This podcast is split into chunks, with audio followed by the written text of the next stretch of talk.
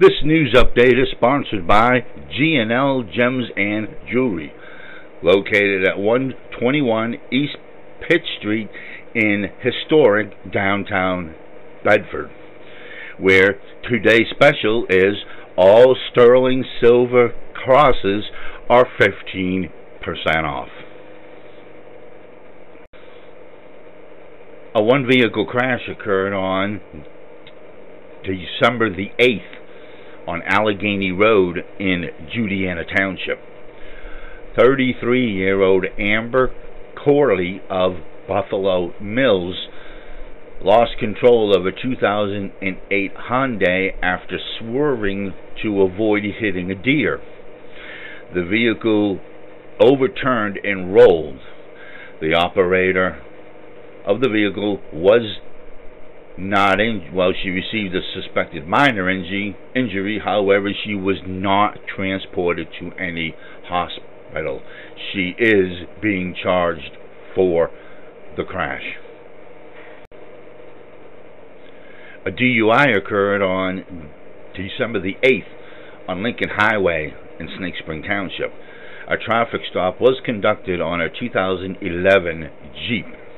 The operator of the vehicle 40 year old Jody Chris of Davidsville was taken into custody for suspicion of DUI. Police responded to an alleged harassment on December the 10th on Addington Road in Breezewood a 39 year old female from Schellsburg alleged that her half sister and brother in law had engaged in a physical altercation.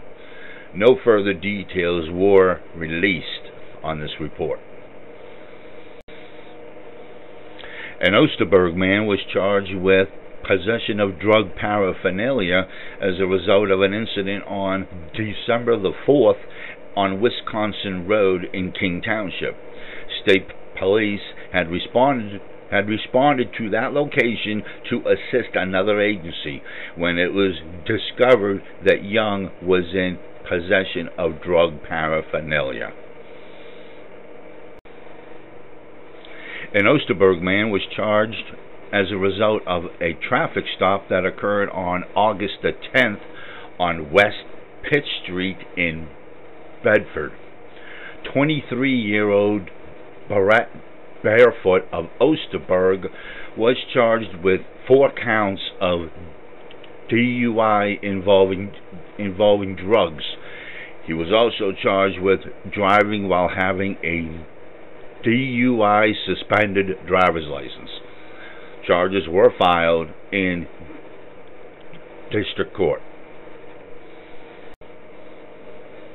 And that is your news update for December 11th, the morning edition.